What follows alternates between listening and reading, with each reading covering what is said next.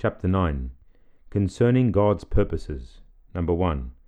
God's purpose is the cause of salvation.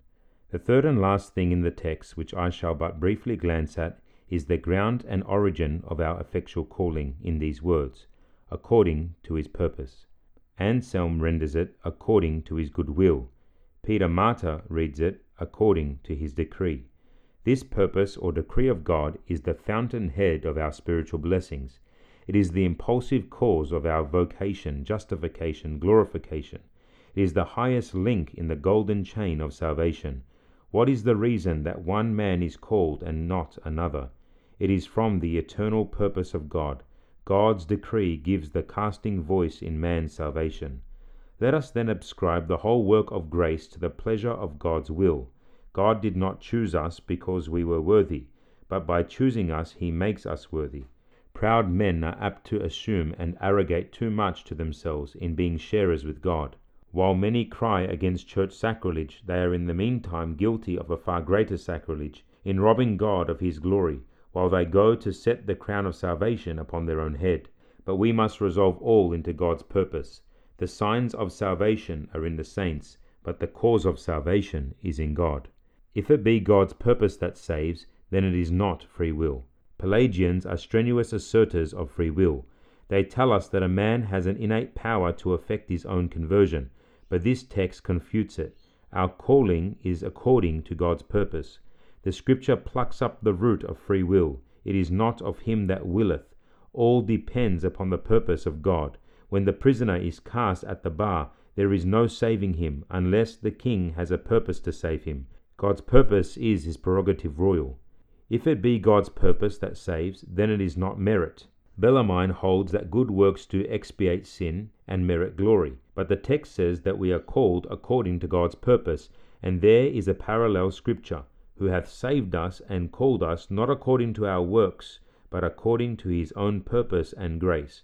There is no such thing as merit. Our best works have in them both defection and infection, and so are but glittering sins. Therefore, if we are called and justified, it is God's purpose that brings it to pass. Objection. But the papists allege that Scripture for merit. Henceforth is laid up for me a crown of righteousness, which the Lord the righteous judge shall give me at that day. This is the force of their argument.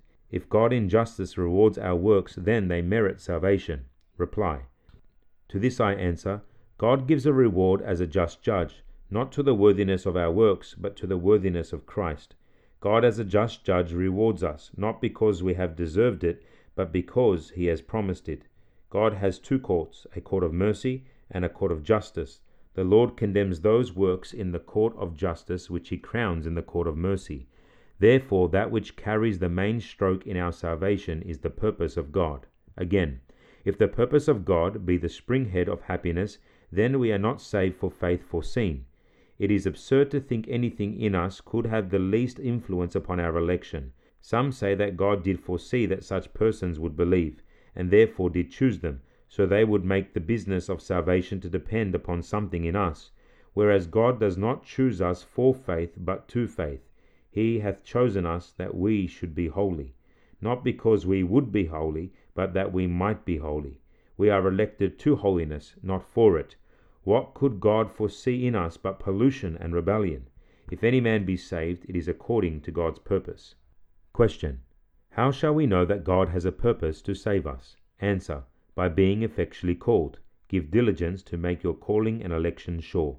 We make our election sure by making our calling sure. God hath chosen you to salvation through sanctification. By the stream we come at last to the fountain.